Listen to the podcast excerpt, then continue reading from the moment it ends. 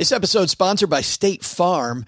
You a small business owner looking for insurance that fits your needs and budget? Well, look no further than State Farm. State Farm agents are not just insurance providers, they're also small business owners who live and work right here in your community. They understand the unique challenges of running and protecting a small business. When it comes to small business insurance, State Farm knows what it takes. Create a plan that fits your needs and your budget. State Farm agents are ready to help you choose personalized policies that truly understand your business. Insure your small business with a fellow small business owner. Talk to a State Farm agent today and get started on personalized small business insurance that fits your needs. Like a good neighbor, State Farm is there. Talk to your local agent today. This episode is brought to you by Shopify. Whether you're selling a little or a lot, Shopify helps you do your thing, however you cha-ching. From the launch your online shop stage, all the way to the we just hit a million orders stage. No matter what stage you're in, Shopify's there to help you grow. Sign up for a $1 per month trial period at shopify.com slash special offer, all lowercase. That's shopify.com slash special offer. Hi, this is Dave at thenewyorkbudget.com. And when I'm not breakdancing on the subway for money, I'm stacking Benjamins.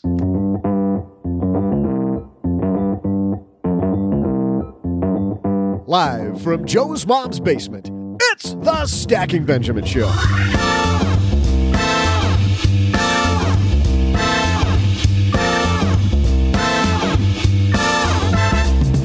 I'm Joe's mom's neighbor, Doug, and you know what this show needs? Some better social media.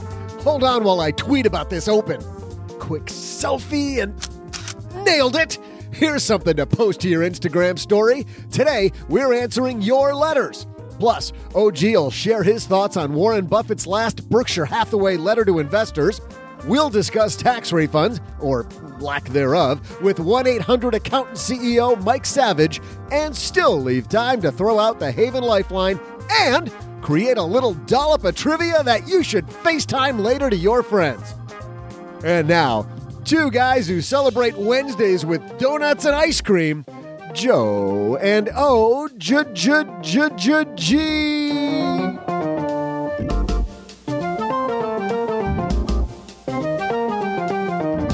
Do you ever have a uh, Hertz donut? Oh, well, You want one? welcome to Bullying for the Win podcast. It's a Hertz donut.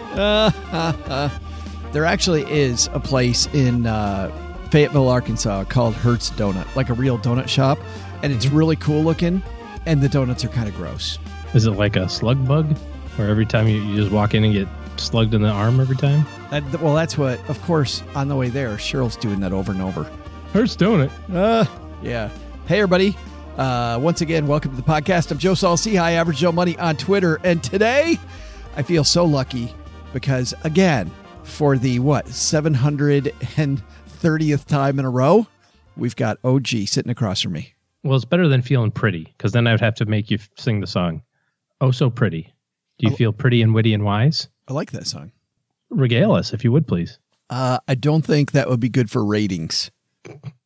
You never know until you try. Neither listener would enjoy that. They Don't would. don't don't give up on yourself yet, Joe. They might want to murder me if they did that. If I Uh-oh. if I did that. I can smell what's happening. Stack Not my first rodeo. Stack of Benjamins brought to you by Murder Book, a new true crime podcast hosted by bestselling author Michael Connelly, available on Apple Podcast or wherever you listen. Also, be sure to check out Dark Sacred Night, Michael Connelly's latest number one bestseller featuring detectives Harry Bosch and Renee Ballard.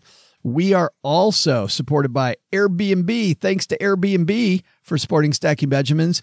Whether you're looking for some side cash or a steady income, hosting on Airbnb might just be the best investment you haven't made yet. Go to airbnb.com forward slash SB to start hosting and learn about a $100 Amazon gift card offer for our listeners. Terms and conditions apply. We not only hook people up with a true crime podcast, we also hook you up with a $100 Amazon gift card. How about that? They don't call it Benjamins for nothing. Bam. We got a great show. We've got your letters. We also have Mike Savage here from 1 800 Accountants. So let's get the party started. Hello, darlings. And now it's time for your favorite part of the show our stacking Benjamin's headlines. Our first headline comes to us from Time. Billionaire Warren Buffett encourages investors to bet on the American economy. A couple weeks ago, the letter to shareholders from Berkshire Hathaway came out. OG. Josh Funk from the AP says this. Billionaire Warren Buffett says the company he built through decades of acquisitions continues to perform well, even though he hasn't found any major deals at attractive prices recently. Buffett released his annual letter to Berkshire Hathaway shareholders 10 days ago. He wrote that investors should continue betting on the American economy because Berkshire's prosper by doing so, but that they shouldn't forget about the rest of the world. Quote, there are also many other countries around the world that have bright futures. About that, we should rejoice. Americans will be both more prosperous and safer if all nations thrive, Buffett wrote. At Berkshire, we hope to invest significant sums across borders. Buffett's letters always well read in the business world because of his remarkable track record, his habit of dissecting the economy or other topics, and his talent for explaining complicated subjects in plain language. But in recent years, he simplified his letters and focused mostly on Berkshire's businesses. The sage advice and wit that used to make Buffett's letters must read publications is now reserved mostly for the company's annual meeting and interviews. To me, it's becoming less of an event, Edward Jones analyst Jim Shanahan said of the letter. You got a few things, though, OG, that you noted from the letter. I think it's really important for investors to go back. You can just go to the Berkshire Hathaway corporate website, which is about the most simply designed website in the history of mankind and download all of these. And I, and I just think they're great, like little little snippets of history to read and review. And I agree, they have gotten a little bit shorter and you know a little bit more focused on Business. on their own business Yeah. and less less kind of preachy stuff. But there's still some good things. He was talking about debt. You know, we use debt sparingly. Many managers uh, would disagree with that. You know, because debt has the opportunity to exponentially increase the uh, the returns. And we've talked about that a little bit here as well. That leverage works really good until it stops working. Well, Buffett has a much better way of saying that than I do. Uh, he says at rare and unpredictable intervals, credit vanishes and debt becomes financially fatal. A Russian roulette equation, usually win, occasionally die, may make financial sense for someone who grabs a piece of the company's upside but doesn't share in its downside. And I think that's really interesting from a personal investment standpoint. You know, obviously the leverage most of the time wins. You know, most of the time you'll be better off by putting 5% down on your house instead of 15 or 20 or buy an apartment building and putting 20% down instead of 30 or 40 or you know constantly taking equity out of your home or your your properties. Or you could even say well i could build my company build my business i mean heck even 0% credit cards or something like that. You know that's that's fiscally sound. I'm getting money at 0% and it usually works until it violently doesn't you know. He says that uh, strategy would be madness for us. Rational people don't risk what they have and need for what they don't have and don't need. So I thought that was a kind of a cool part. I like that part too. This idea of uh, paying down debt, just sticking to the basics. Mm-hmm. Well, you know, we were talking offline a couple of weeks ago about Profit First, book that we had both read and we're applying a little bit to our business here, Stacking Benjamins and some other things. It's kind of interesting because he was talking about that uh, kind of concept as well. He says our level of equity capital is a different story. Our 349 billion is unmatched, and he's talking about all of his retained earnings. By retaining all earnings for a very long time and allowing compound interest to work its magic, we've amassed funds that enable us to purchase and develop valuable groves. He's talking about, you know, tree farming, basically. It's as an analogy. And he says, had we instead followed a 100% payout policy, we'd still be working with the 22 million we started with in 1965, which is also really interesting when you look at it from the perspective of a personal investor or a family investing or a business, even. If you take all of your profits all of the time, you're never going to allow that stuff to compound. I couldn't find in the letter where he actually talked about how the income that he's receiving from his investments in some companies now exceed the cost of the original investment. Wow. You know, like the return and the dividend is is more than what he originally paid for the company to begin with. So I just think it's just another good lesson for for individual investors and families to say we can't always just take everything there is. We have to kind of store some away. And the more that you store away, the faster that that grows as well. And then pretty soon your money makes enough money that you don't have to make money anymore. Trademark OG. Well, and it's funny you say that because we we think about reinvesting dividends. But that's not even reinvesting dividends isn't just true for stocks. I mean, you look at how successful people are, are doing that in stocks. But heck, reinvesting dividends in your life, like I've been reading a little bit about the one thing, about focusing mm-hmm. on one thing, because then you get compounding interest on your stuff that you focused on. So instead of focusing on five different things and you get a 101 level on all those things. Focus on one thing and then your interest on that time that you spend compounds and yeah. compounds as you get to learn get knowledge. better and better. Yeah, knowledge on top of knowledge on top of knowledge. It's kind of the same thing. And pretty soon the amount of time you're spending is very little for great results in whatever area that is of your life because you focused. Good stuff here. We'll link to this on our show notes page at Stacking Benjamins. And of course, uh, 88 years old, OG, no talk of retirement. Talking about how his potential successors are doing very well in their quote training, but um, yeah, no talk of retirement. Not yet. Well, he said he was the younger one of the group because right. I think Munger is 95 or something. He said crazy. Well, in our second headline, the IRS says tax refunds are down 8.7% this year that means bigger chance than ever, guys, that you might owe money on your taxes. And here to help us wade through this year's uh, tax, I don't know if we call it a debacle or what, on my dad's shortwave, it's uh, Mike Savage, the CEO of 1 800 Accountant. Glad you're with us, Mike. Thank you. Happy to be here. Thanks for having me. Well, tell us what's going on. Why are so few people compared to last year expecting refunds? Yeah, I would definitely not call it a debacle at this point because I think it's very important to point out that the vast majority, 80% plus, probably around 90%, are actually paying less taxes than they did in 2017 for 2018. And the reason why the refunds are less is simple. The IRS is not withholding as much. When the new tax law came into effect, it changed the withholding tables. So employers were required to withhold less. And so Typically, an employer will withhold taxes from their employee's paycheck and submit those taxes on the employee's behalf to the IRS. And at the end of the year, if the employer submitted more than what the employee owes, and the, when the employee files their taxes, they get that difference back, the refund. It's not necessarily how much the government owes you, it's how much you overpaid the government. Gotcha. So when people get big tax refunds, essentially what they're doing is they're giving the government up to a 12 month free zero interest loan. A bad thing. That's a good deal for somebody, but not for you. When you look at this, I want to talk about two different types of people. Then, if I'm somebody, Mike, that already filed my taxes and I either had to pay this year and I haven't had to pay in the past, or I'm somebody that's a smaller refund and for who knows what reason, I want to make sure I get that refund. What do I do to change that for next year? Well, you could change the amount that you withhold by changing the amount of dependency claim on your W 4 with your employer.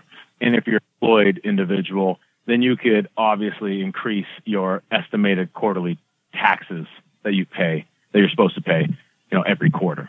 That's actually it's funny because I've met a lot of people and I'm sure you have too that don't realize that that when you fill out that withholding form, the number of dependents that you list that you're claiming on that form, correct me if I'm wrong, does not have to be the same number of dependents you actually have.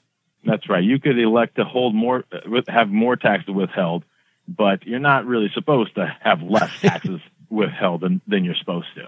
Where do I get into trouble, by the way? I mean, some people might hear you loud and clear that I don't want to have a refund and they're happier than keeping the money themselves and owing. But it's also my understanding that there's a point where you're under withholding and then you have to pay a penalty. Is that true?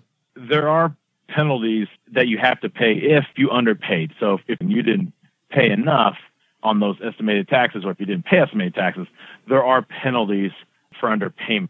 However, it's hard to trigger that because there's this um, a, safe harbor law that states essentially you, you only have to pay as much taxes essentially as you did the prior year. Got you. Let's talk about the people that haven't filed yet. It sounds like what you're saying is this year, especially with all the changes, Mike, you should file as soon as possible. Yes, file as soon as possible because even if you file an extension and you avoid a penalty of not paying on time, which for most people is April 15th, you still will have pay interest on the amount of taxes that you should have paid as of April 15th. So people should file immediately to avoid you know, especially people who've never had to owe before, so they think that they can just put their return on extensions as they've done in previous years. But if they owe money, they're also going to owe some interest on the money that they should have paid. Yeah, ouch. I want to transition to what you guys really do, what's in your wheelhouse at 1 800 Accountant, and that's working with a lot of small businesses. In the new tax change for our small business owners listening, Mike, are there any potential gotchas or surprises that you're finding a lot of people that are filing that have a small business might be missing? Well, there are some changes. There are a lot of deductions that were previously were okay, like entertainment, for example, that no longer is allowed. There are a lot of deductions that went away, and I think a lot of people who file, you know, not just small businesses, but who who have typically itemized, have had itemized deductions in the past, We'll see that some of them aren't aren't there anymore. But the tax brackets went down, so overall, people should not be owing more money in taxes than they did the previous year, unless, and this is a big one, unless they're are residents of high tax states. That's where we're seeing people having to owe a lot, you know, in comparison to what than what they've had to owe in the past.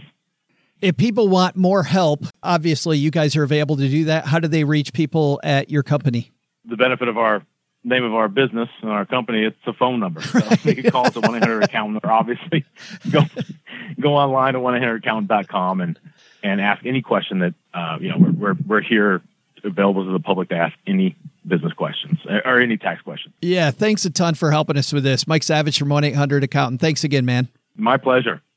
Thanks a ton to Mike Savage for calling in. I think uh, our lessons today number one, get your taxes done a little early this year because things are going to maybe come out a little differently because of withholding. And if you end up owing, I think uh, I like what Mike says about going and changing your withholding possibly to make sure that you don't under withhold.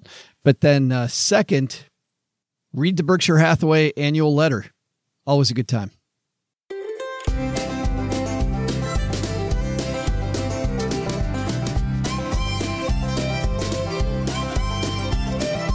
So excited to have your letters here, and we are going to plow through as many of these as we possibly. Are we going to just bring it just one right after another? Or are we going to say that we're going to do a whole bunch and then do like three like we normally do because we spend too much time talking? Probably the latter. But let's okay. see what happens here.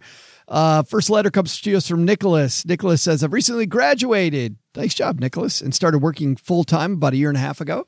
I've recently received my CPA license and have found myself in a situation I consider lucky. I've saved approximately $55,000 in a long term savings account of a self managed stock portfolio with a fair value of $2,800. You can tell he's a CPA, a fair value. that, that totally my my generally accepted accounting principles suggest that I should write off the deferred taxation with this, but uh, but alas, I'll let it stand. That's for fantastic. purposes of. I wanted to know if you'd have any advice on how a 24 year old should invest the $55,000 in cash. I'm debt free and have thought about investing in real estate. I currently live in Philadelphia, and the housing prices for a decent neighborhood are 300,000 or greater. Taking on debt to buy a house makes me a little nervous. What would be your advice on how to use the money? I appreciate the time taken to read my question. Love your podcast. Hey, thanks, Nicholas. What do you think? Investing that $55,000? I wouldn't do it. I, I like the idea of the fact that he's 24 and he has a 100% fully funded cash reserve that is probably more cash than than he'll ever need in his entire life for a cash reserve. So maybe some of it, maybe instead of having 55,000, maybe you decide that your cash should be 30,000. But I really don't like the idea of dropping that down much below that, 25 or 30. Make sure that's in a good old fashioned high interest savings account feel like invest in the rest. Maybe max out Roth IRAs last year and this year. That could be a good place. Make sure you got enough money set aside for HSA if you can do that. I think that's especially true making the cash reserve bigger if you're going to invest in real estate. If you're investing, Nicholas, in physical property, there are things that go wrong, and those are often not little ticket items. In fact, our friend uh, Paula, who joins us every Friday from Afford Anything, Paula invests in a lot of real estate, and she not only has a cash reserve for herself, but she leaves a cash reserve in place for each one of her properties so that right. she always has the money to repair things if something goes wrong. Yep, because those things are not going to be really. St- I mean, how much does it cost to fix a roof or a fence or something like that? That stuff gets pretty expensive in a hurry. But I again, I just kind of go back to the fact that at the end of the day, you've checked the box on one of the entry level but yet hardest things for people to wrap their heads around, which is how do I just let money sit in a savings account and not actually quote do something with it? You're done with that. Now you can take all of the monthly savings that you've been doing over the last 18 months to get to that 55,000 and you can invest that every single month into your, you know, investment account or retirement plan or real estate empire fund, whatever you want to do, but you've got that safety and security net completely done. If you invest in real estate, there's a couple pieces of advice that I'll give you before we tell you some of our favorite resources for real estate specific advice. But the first piece of advice is this. He talks about the housing prices for a decent neighborhood are $300,000 or greater, especially when you first start out in real estate. Realize the market is always more liquid toward the bottom. So being able to have some liquidity is easier at a smaller number. Plus, you start getting to more expensive properties. People that can afford more expensive properties become a lot more discerning. And there may be things that you have to do to that house to get it ready for the market that you might not have to do on a lower price property. So just in terms of liquidity with your first one, I like a house that is, uh, as inexpensive as you can find and still buy something that you think is a good deal. And we'll talk about a good deal here in a minute. But the second piece of this is that I would also do a lot of the work on that property myself. And not because you're going to be good at it, because you're not, but because if you're building a real estate empire, I think it makes a lot of sense to know when the people you ultimately hire to do this stuff for you, when you don't have time, you know how to do all these things yourself. So if you fixed a toilet before and a plumber comes in and they don't look at you then and go, oh, yeah, he's got no idea, and start giving you some line about things that you should do. I'm not phenomenal at anything home repair related, but I've done nearly all the things related to house maintenance just so that I know the basics when I'm talking to contractors. And you're going to be talking to a lot of different people if you're a real estate person. So I would tell you to go small, do as much of the work as you possibly can yourself, make a lot of mistakes in the beginning with uh, not a lot of downside. The cool thing is you're 24 years old. You've got plenty of time if you're going to buy real estate your whole career to perfect what you're doing. My favorite resources now for real estate I love the Bigger Pockets forums. I love our friends uh, Josh Dorkin and Brandon Turner. They were on the show recently. They've both been on the show a few times. In fact, once when OG was on a trip, uh, Josh sat in and was my my co-host for a show, which was a blast. So we love the Bigger Pockets people. I would send you that way. Of course, our friend Paula Pant talks a ton about real estate at Afford Anything. I would also uh, lean heavily on on Paula's knowledge. What I like about Paula is that she talks a lot about some of the equations, easy equations that you can use to make sure that you get a good deal from your real estate purchase. And then my third favorite is a new podcast out there, and he's also been on our show, the Coach Carson podcast. And uh, Chad Carson, great guy down in South Carolina, who has done a lot of the stuff I just Nicholas told you about doing it yourself. Chad's done all that stuff. So the Coach Carson podcast, another good resource. Perfect. I think we got it. Next question comes to us from Bill. Bill says, "Hi Joe and OG. I always hear about the market S&P 500 returning 10% on average annually over the long run. I also hear about the rule of 72 as a general assumption of how long it'll take your money to double. When I look at S&P 500 pricing data, the price was 250 in 1928 and is now around 2500. If I chart out $250 with average return of even 9% from 1928 to 2018, I get a ridiculous value over 200,000. Also, given Rule 72, has there actually been any 36 year period where the price would have doubled four times? These assumptions seem misleading and not indicative of the reality of returns, given that the same percentage decline in a market necessarily loses more actual money than the following same percentage gain. These assumptions seem misleading and not indicative of the reality returns, given that the same percentage decline in a market necessarily loses more actual money than the following same percentage gain, since losing 20% of 100 is 20%, and a 20% gain on 80 is only $16. What gives? Thanks and good luck with the new basement.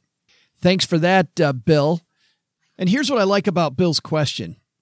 Anybody, OG, that does a straight line, here's what a market's going to do, bad idea.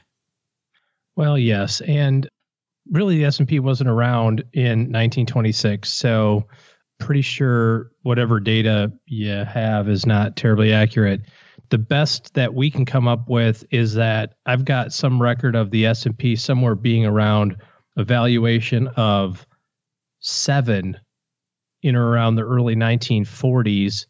So I'm not sure where you're coming with the 250 thing here, but in any event, the, the question is has there ever been a period of time where 30 years the market's averaged 10%? I think is kind of the question, I guess. Yeah. Of course there has been. And 10% is the realistic number. It just is what it is. And that includes dividends being re- reinvested as well. So, you know, that's a component of it. But I mean, I don't know how to prove this other than just it is. lots of places that I could look. I, I'm not, I mean, I wasn't around in 1926 to like pull up the newspaper and find out what the S&P said, so I'm not sure. But I want to take the inverse of his question. Rather than talk about has there been, I think the inverse of his question is haven't there been lots of periods where the market has done not very much? And Larry Swedroe talked about this from mm-hmm. from the late 60s through the 70s. You had a stock market that didn't do a ton during that period. So there have been long time periods, which is why, by the way, going with a single fund with all of your assets in one asset class, I think is a horrible idea for the long term. You know, I agree with that completely because the S&P 500 of course represents the biggest companies in the United States, but it doesn't take into account necessarily international organizations. People will argue and say, but a lot of the company's money comes from international operations and all of that's true but it still is excluding some of them doesn't include smaller companies and things like that you were talking about the 70s and the return of the S&P I think a whole bunch of years there in a row where the market was down quite a bit in the in the 70s if I go back 1974 let's say through 1944 I've got a little chart here that's kind of fun to read I mean, we're still at 10.5% over that 30 year time horizon. So even with that sequence, which was, you know, you retire on January 1st, 1970, and you go on a four year around the world cruise. And you come back in December of 1974 and you say, Hey, how's my money doing? And your broker looks at you like you've got three heads. That's what you're really talking about from a financial planning or investment standpoint is that is that unlucky sequence of returns just bad luck, right? Because you never know when you're going to experience a market decline or extended market decline. But even over even over that 30 year period that ended in 1974 was still over a 10% return. So and I think it's a little misleading too to look at it from a percentage standpoint and say, yeah, I went from $100 to 80 and now it just went back up 20% and now I'm at 96. But that's not what really happens. It goes down 20 and then up 100 and then down 20 again and up another 100%. You know, that's kind of the it's like temporary declines followed by all new highs. So it would it's true if it's always this kind of minus 20 plus 20 minus 20 plus 20 you'd be losing ground along the way, but that's not what happened. It goes minus 20 plus 80, minus 20 plus 120, you know. He is right though on something that some people don't realize, which is that the market goes down 20%. It a takes, lot but it takes a higher percentage to get to get that money back, like percentage. Yeah, yeah, yeah. You can't go down twenty and then plus twenty and be back to even money. Yeah, you're not sure. even money. Yeah, you know. I think that's a big aha sometimes for people. I went down twenty, I went up twenty. How come I'm not even? Because math. Yeah, because math, exactly. but this is, you know, this is really important from a financial planning standpoint because we can't necessarily predict. You know, imagine that you're the guy that retires January 1st, 2008. Market has been doing pretty good you invest your money in the S&P 500, you go away for a year, you come back in December and you go, how's my money going? Well, you started with a million dollars, you took out your 4%, so you took out 40,000 on Jan 1, so now you got 960. All's well. You don't touch it, you don't think about it, you don't look at the news, and you check on Jan 1 the next year and now you're at 600,000 because the market's down 40%. Well, now what? So you have to think about that going into retirement. How do we account for that because we can't plan for it because we don't know when it's going to happen but we can account for it and there's ways that you can think about like laddering things or having extra cash on hand or whatever the case may be to ease the concern of that because the biggest risk isn't the fact that it went down to 600. The biggest risk is at that moment, you take your 600,000, you park it in treasury bonds at 2% because it's quote too risky now.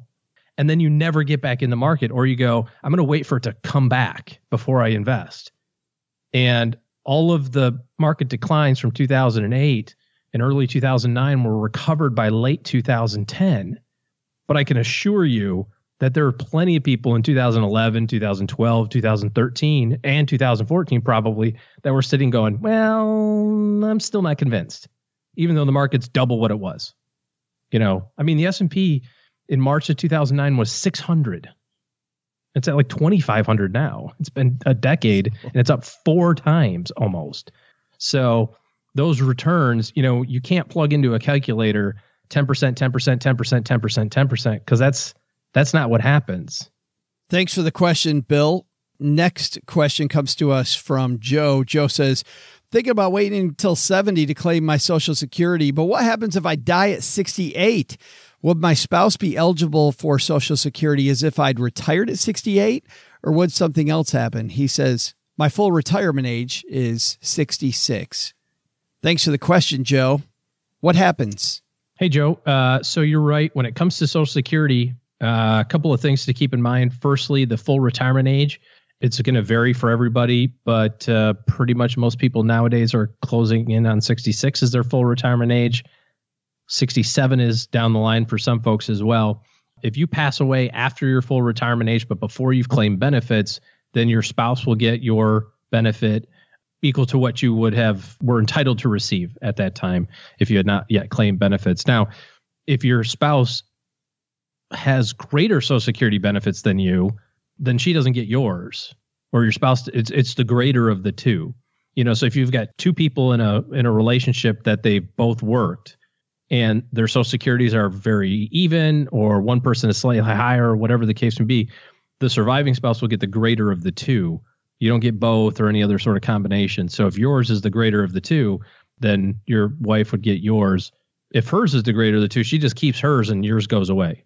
And so that kind of is one of those $20 million questions of if I delay Social Security and I'm the lower income spouse, yeah, and then I get hit by a bus, then what happens? Nothing. What if he got murdered? It's a terrible thought. it's a, it's a terrible thought. But you have these things that you listen to on podcasts about people getting murdered, and that can be horrible for Joe, but it could be riveting radio.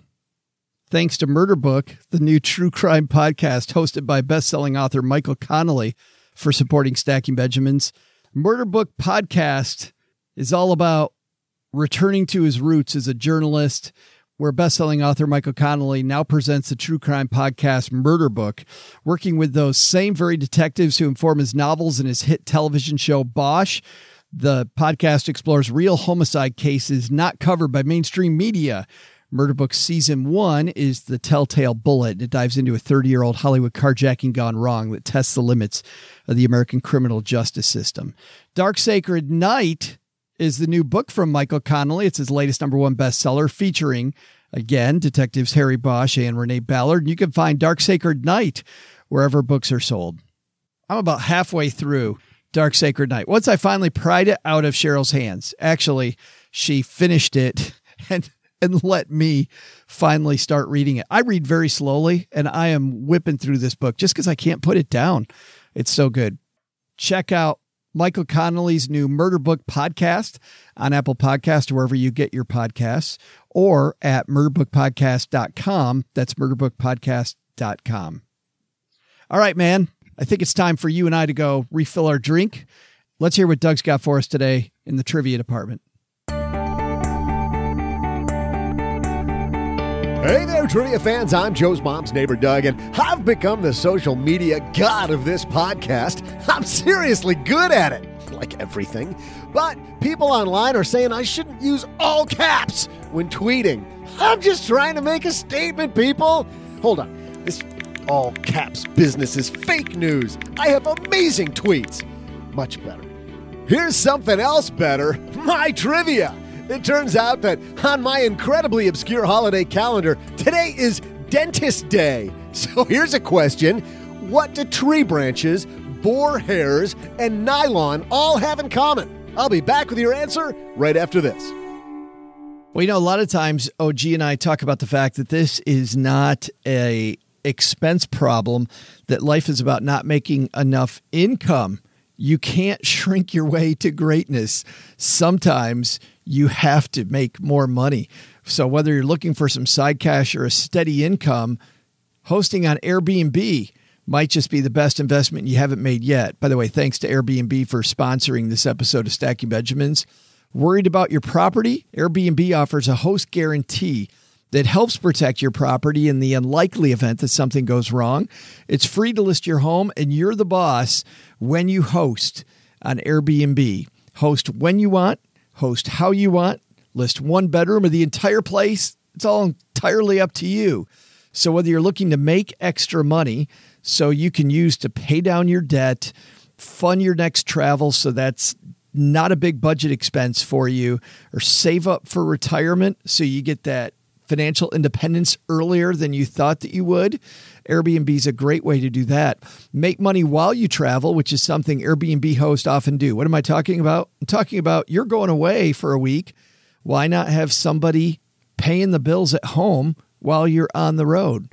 Connect with people from around the world, make new friends, meet new people, show off your community or the city that you're in, and share local pride. Here's the big thing that I like about hosting on Airbnb it's another one of those incredible, simple things that you can do to bring in the cash to pay down your debt. And people say to me, Joe, I don't know what I'm going to do to make more money. Airbnb is a pretty simple way to make extra money. Seriously, stack a bunch more Benjamins with Airbnb. I think that might be a thing there. Stack more Benjamins with Airbnb, OG. I like that. So, for our Stacking Benjamin stackers, head to airbnb.com forward slash SB to start hosting. And you're going to also receive a $100 Amazon gift card if you generate $500 in booking value by May 30th. Terms and conditions apply. Now, here's the thing you think $500 by May 30th, but I want to, I want to, I want to dip my toe in. The best way to get good at something, the best way to learn a new habit, go back to our James Clear episode where he talks about atomic habits. The best way to get a new habit is to dive in. So if you're going to do it, set yourself a goal of going over that $500 booking value, not just for the $100 Amazon gift card, but by the time you get to $500 in book booking value, you know what's going to happen? Well, you know, you're shaking your head, OG. So I'm not even I'm not even asking you. You're going to figure out your own system around Airbnb and how it works best for you. Head to airbnb.com slash SB and start hosting. Stack more Benjamins with Airbnb. I think that's a keeper. Welcome back, you financial gurus. I'm Joe's mom's neighbor, Doug. Now let's get back to your trivia. I just Snapchatted a picture of my bologna sandwich. I'll have a million followers by noon tomorrow based on that alone. Well, so we're not just waiting around for that to happen. Let's get you some trivia. Here's the question one more time. As far as dentists are concerned, what do tree branches, boar hairs, and nylon all have in common? Well, here's what people have been concerned about their dental hygiene since Egyptian times. Ancient tombs contained small tree branches with ends frayed into soft fibers. And in the 15th century, the Chinese made toothbrushes from the neck hairs of a Siberian wild boar. Oh, that's badass. I gotta have me one of those. And the present day nylon toothbrush was invented in 1937. Today's trivia was king of all trivia right now as you're listening to it. Tweet that to your friends. See ya! Hey, OG, let's throw out the Haven Lifeline and tackle some of life's most important questions. Our friends at Haven Life Insurance Agency, they put what you value first. And as you know, we have uh, asked some of our friends on our Facebook page. If you want to hang out with us on our Facebook page, head to facebook.com forward slash iStack Benjamins. What the two things are that they value most. Our friend Daryl, we met Daryl in uh, Philadelphia. Philly. Yes. Daryl said toddler naps and adult time are the two things that he values Whoa. most. That's true. Sometimes those things happen at the same time. It's t- totally like a one two punch. It actually is your loved ones and your time, and that's why they've made buying quality term life insurance actually simple. Head to stackingbenjamins.com forward slash Haven Life now to get a free quote. Love what they're doing at Haven Life because their application's simple and online. You get an instant coverage decision. Prices are affordable. Lovely customer support and policies issued by their parent company, Mass Mutuals, more than 160 year old insurer. And today we're throwing out the lifeline to Luke. Say hi, Luke. Hey, Joe and OG. Big fan of personal finance and podcasts. Still waiting to learn something on this show, though. Anyway, I'm going to get my master's this fall, and I was lucky enough to have tuition paid for plus a stipend of about 1400 a month. I was wondering if I should try and max out my Roth IRA before school starts or just save that six grand since I'm going to be pretty broke during the process. I have a four month emergency fund and can save about 1200 a month. Oh, and I'm a size medium for that t-shirt, which is 100% the reason why I'm doing this. Thanks guys. So bad. He's So- a medium.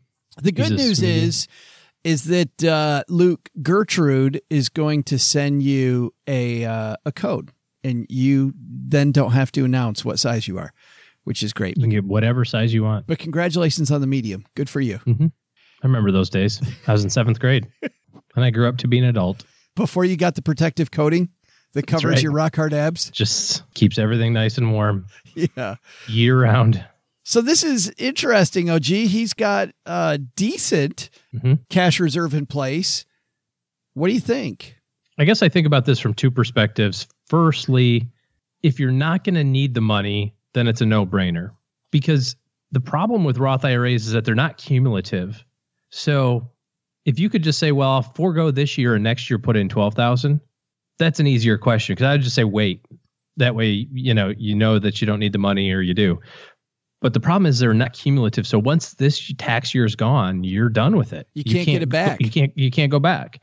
Because of that reason, and even though it's going to be a really tight shoestring budget, I like the idea of putting it in the Roth just to get it in there. And you know, if worse comes to worse and a year and a half into grad school, you're like totally need to take this 6 grand back out again because you know, you don't want to go into debt for school if you don't have to. So, you know, you've got this money, you've burned through your cash reserve, all of your other things, and you're like, to hell with it. I guess I got to take my my contribution out from two years ago. So be it.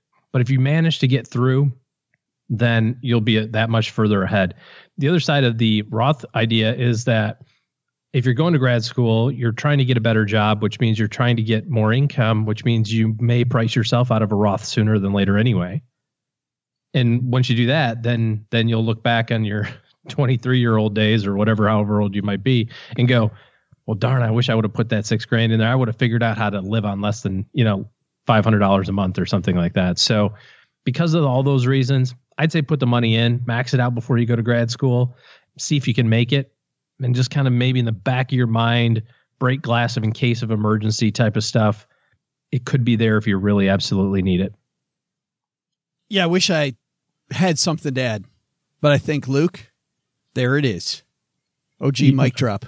there you go all right Thanks for the question. If you got a question for the Haven Lifeline, head to stackingbenjamins.com forward slash voicemail, and uh, you too can not only get your question answered sooner, but also uh, taking home the greatest money show on earth swag.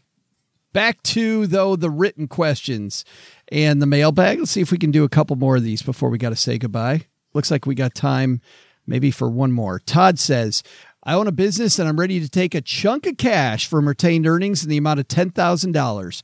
I have no debt, a sizable emergency fund for business and personal, and max out a 401k and Roth IRA for both my wife and I each year. I'm not eligible to put money into an HSA. I currently have a taxable account with $1,000 in exchange traded funds and $250 in a few stocks. How should I invest the $10,000? How should my taxable account look with relationship to exchange traded funds compared to stocks? And further, how to break up my stocks, large, small, foreign. I know little about trading stocks. Any advice is appreciated. Thanks, Todd. I think we can start with that last set. I sentence. say Todd and I are both really quite the same. I know very little about trading stocks too, so I know extremely little. I'm happy to uh, put on my uh, put on my uh, glasses and walk around with my cane. We can be the three blind investing mice together. We'll just throw darts at a dartboard and see what happens. Congratulations on building such a fantastic business. And like we talked about earlier this episode, having retained earnings. Super powerful, especially in a you know a regular company, an LLC or an S corp, because you know what, that money comes out tax free because you already pay taxes on it. Maybe last year, maybe five years ago, maybe 15 years ago, but it's just hanging out there doing its thing. So this is super fantastic. Uh, what should your what should your brokerage account look like? I don't know. Kind of depends on what your goals are. You know, if you've got long term retirement goals or long term uh, financial planning goals, well, then it should be invested in stocks. If you are saying, hey, I'm going to take this money out because my kid needs to pay tuition next Thursday, well, then it's going to be really conservative. It's going to be sitting in cash or or treasuries. And probably somewhere in the middle is the right answer to that. I err on the side of equity exposure. I just can't imagine having money in fixed income for lots and lots and lots of reasons. But if this is purely money taking out of your company to invest for the long term, excellent. This could be an uh, you know equity investments, ETFs, mutual funds, whatever floats your boat. What the correct allocation of large versus small versus international? I don't know the answer to that. It's going to be pretty unique to everybody individually, and I think it also would depend a little bit on how your money's invested outside of that. You mentioned you got 401ks and Roths and that sort of thing. That'll kind of play into it to some degree as well. But um, uh, so that'll be kind of personal. You'll just kind of have to uh, have to pick your poison there. Can't go wrong with the blanket ETFs. Russell 2000 fund, small cap is one of those. International emerging market. I mean, hard to kind of say what exactly it should be without having some more info. I love this idea of starting with a goal and working backwards. Just Exponential tech ETF. You know, two times S and P bear two x.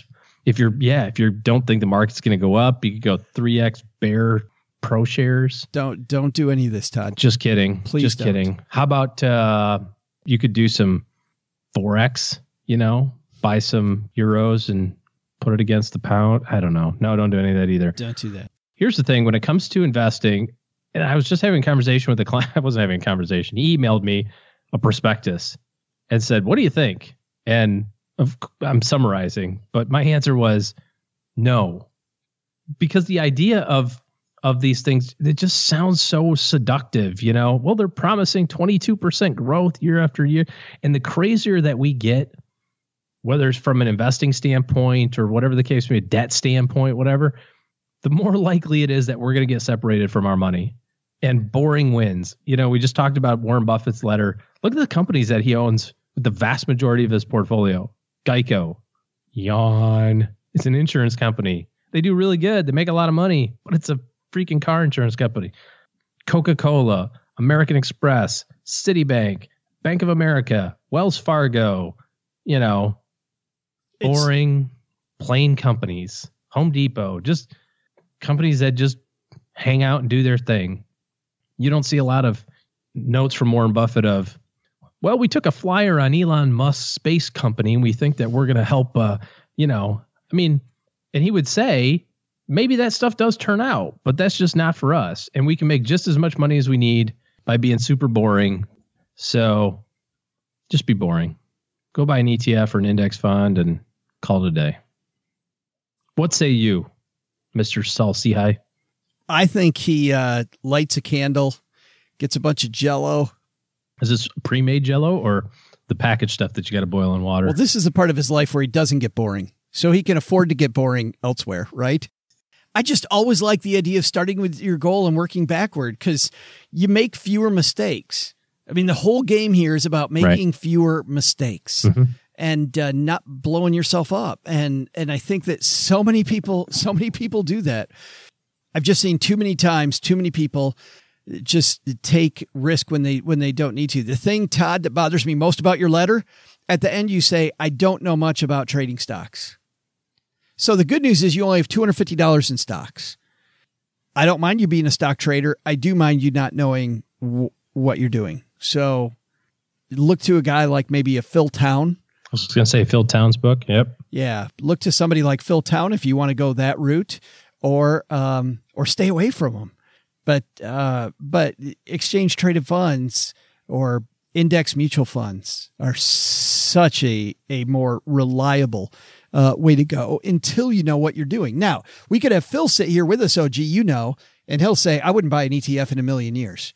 Because, right. because once you know what you're doing with individual stocks, and I'd say that's great for Phil Town. That's mm-hmm. fantastic for Phil Town and people that he's trained in his systems. But if you're just going to buy the stuff that the person next to you likes or watch Cramer on CNBC and pick a few of the things he talks about, so dangerous. Bye, bye, bye. S- so great. Such We it- should do that. it is such entertaining TV. Just a rapid, a rapid. Should I buy this stock? Anyway, And we just go, no, no, no, no, no, sell, sell, sell. Over and over. But great question, Todd. And uh, congratulations on the retained earnings. I think that's going to do it for today. Looking at the clock, OG, I think we're about out of Not, time. not one more. All right, fine. Thanks to uh, Mike Savage for stopping by. Well, I'll let Doug take care of all that. Last thing is that if you're somebody looking for good financial planning help in your corner, OG and his firm are taking clients. Head to stackingbenjamins.com forward slash OG so that you can get started on the right path with your financial plan. That's going to do it for today. Doug, man, take it from here. What should we have learned? Well, Joe, here's what they should have learned today. Take a lesson from Mike Savage at 1 800 Accountant and file your taxes early. You'll know much better whether you owe, and lots of you will, after you've filed your taxes. Second, saving into the financial markets, remember that a plan is your friend. Once you work backward from the time you need to use the money, it's much easier then to decide which investments clearly don't meet your goal. That way, you don't have to study every investment available, only the few that fit your time horizon. But the big lesson? Don't post your amazing photo of the morning sunset to social media. People apparently don't understand beauty in nature. Why do we have to be so much smarter than all the other people online? Like all the other people online. Thanks to Mike Savage from 1 800 Accountant for joining us. You'll find help from his accountants, as he said, at the phone number in his company name. It's right there in the name 1 800 Accountant. Account. Wait a minute. Hey, Joe, I think there's more letters in accountant than there are in the. Yeah, yeah, yeah, you're right. They'll figure it out. They're pretty smart. Okay.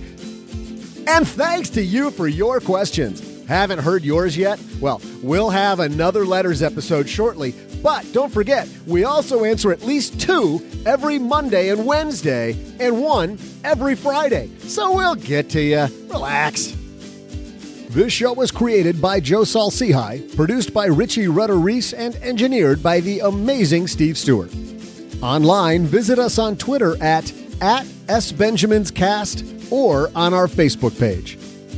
I'm Joe's mom's neighbor, Doug, and I just noticed it's just as dark and damp down here as Joe's soul. SB Podcasts may receive payment on the show from sponsors and guests in the form of books, giveaway items, discounts, or other remuneration. There's no way you would take advice from these dorks, but like Joe's mom always says, don't take advice from people you don't know. This show is for entertainment purposes only, and before making any financial moves, consult with a real financial advisor.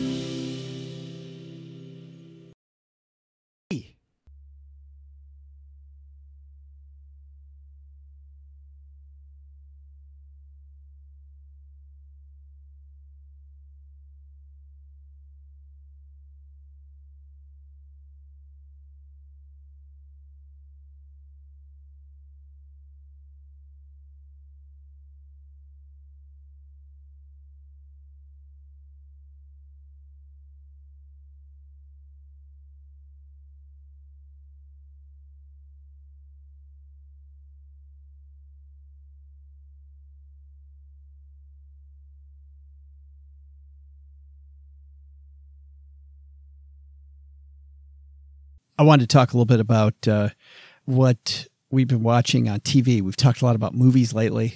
We haven't Mm, talked about okay. television much. Little telly on the boob tube. I just finished season four of The Last Kingdom. Excuse me, season three, season four. They just Everybody's like, wait, what? How did What? you get season four? Like, I know a guy. season three. And this series, and I agree with some of the reviews I read afterwards. I went and read some. I'm like, do I just love this, or does everybody love this? Turns out everybody loves this. This is the one with uh, This is Uhtred thing that you say. This is Uhtred, son of Uhtred, and it's in uh, it's it's eight hundred and seventy, I think. Um, and the Vikings are in in England, Mhm. and uh, it's fun. You go back and you you read the history. Of course, the history is kind of scrambled. So a lot of these characters did not actually live at the same time, but to make it fun, they put them in the same place. But these were real people and hmm. you learn so much about this this period in history. Just went to a hockey game with my brother-in-law and he and I sat and we talked about the the series about just how much you learn without even without even trying to learn about that that period in time. Netflix, Hulu, Net- Netflix. Netflix. And they just announced they're going to do season 4 and somebody said something neat. I read all of the I've read of course they haven't all come out yet, but I've read every one of the Game of Thrones books. I haven't watched the series, but people reviewing this have said, you know, if you're jonesing for more Game of Thrones, Last Kingdom is is the place to go. So I don't know. I like the Game of Thrones books. I like the Last Kingdom. That's been a big win for me. Very cool. I'm excited about uh, Billions is coming out for their next season uh, in a couple weeks. But the problem is, is that uh, it's on Showtime, so they release it once a week. So you can't just get Oh, through it. you can't You just- gotta you gotta go all the way through May. So it's usually better to kind of let it build up a few episodes so you can binge a little bit. I'll watch the first one, then I'll probably skip a couple weeks. I actually have gone through a number of old series on Hulu. So I'm watching Boston Legal right now That was On- so good. On Hulu. Back in yeah, the it's day? such a great. It's such. I mean, it's How old is that series? uh, uh 2004. I think is when they started because they're referencing uh the the Red Sox uh Ah. championship, which is about 2004. But uh, just the dialogue in that I think is is very well written. When does that? You and I at the end of last year we talked about a Ben Affleck thing that was coming to Netflix or somewhere. When does that come out? Ben Affleck. Oh, we did talk about this. Um, Yeah, it was, all a, it was a movie. It was like direct to Netflix, but it was like a bank robbery movie. Or yeah, a- all these ex uh, seals and stuff. By the way, did you see that just happen in in Haiti in real life?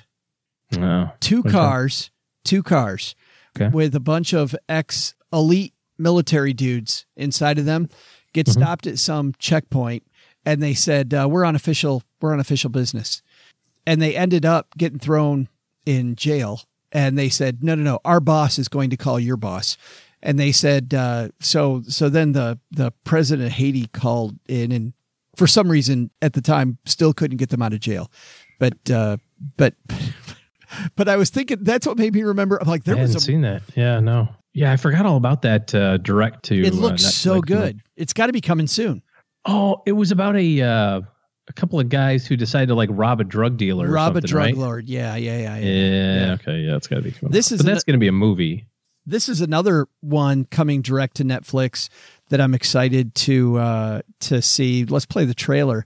This is, is have have you seen this? Woody Harrelson and Kevin Costner. This is the Highwaymen. Never heard of either of those people. No, How many bullets you got in you? 16, I think. Might be good to have a doctor look at you sometime. Might be good to have a doctor look at you sometime. I ain't got no bullets in me. Because I was covering you. That sounds like Josh Brolin. You may have heard there was a prison break. It was Bonnie and Clyde. Governor, this has to end. They've committed dozens of armed robberies and several cold blooded murders. What do you plan to do about Bonnie and Clyde? We will capture them. Write that down and underline it twice. There's only one man who can take them down. So the the one man who could take down Bonnie and Clyde is played by Kevin Costner, and Woody Harrelson is his right hand man, and that woman there that said we'll capture them. That's Kathy Bates.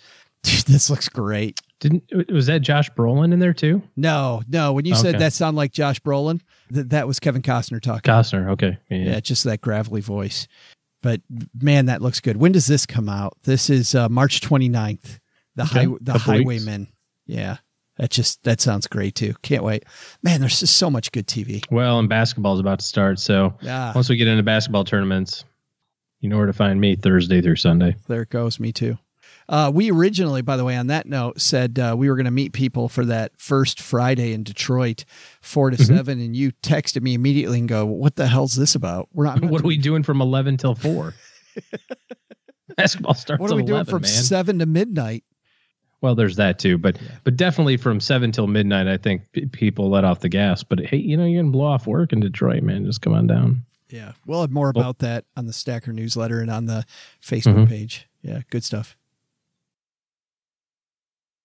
Well, Stackers, the show might be over, but the celebrations are just beginning because it is Military Appreciation Month, and I want to celebrate people like my brother in law, Eric, who is such a giving person. Eric will do just anything for you. And as a Marine, you can see that his time in the military taught him to be a guy who gives to his community, gives to his family, and is always there when you need them. This Military Appreciation Month, Navy Federal Credit Union wants to celebrate members like Eric who go above and beyond. Navy Federal offers member only exclusive rates, discounts, and tools to empower their members and help them reach their goals. Navy Federal's employees are part of the community they serve. Many of them are military family members, reservists, or veterans, and all branches of the military, veterans, DoD employees, and their families are eligible for Navy Federal membership. In fact, there are so many resources on the Navy Federal website, resources like Best Cities After Service to help veterans transition to civilian life, and Best Careers for Military Spouses to support military families. Visit NavyFederal.org slash celebrate, and you'll see all of their Military Appreciation Month offers and other Navy Federal offers. Navy Federal is insured by NCUA, Equal Housing Lender.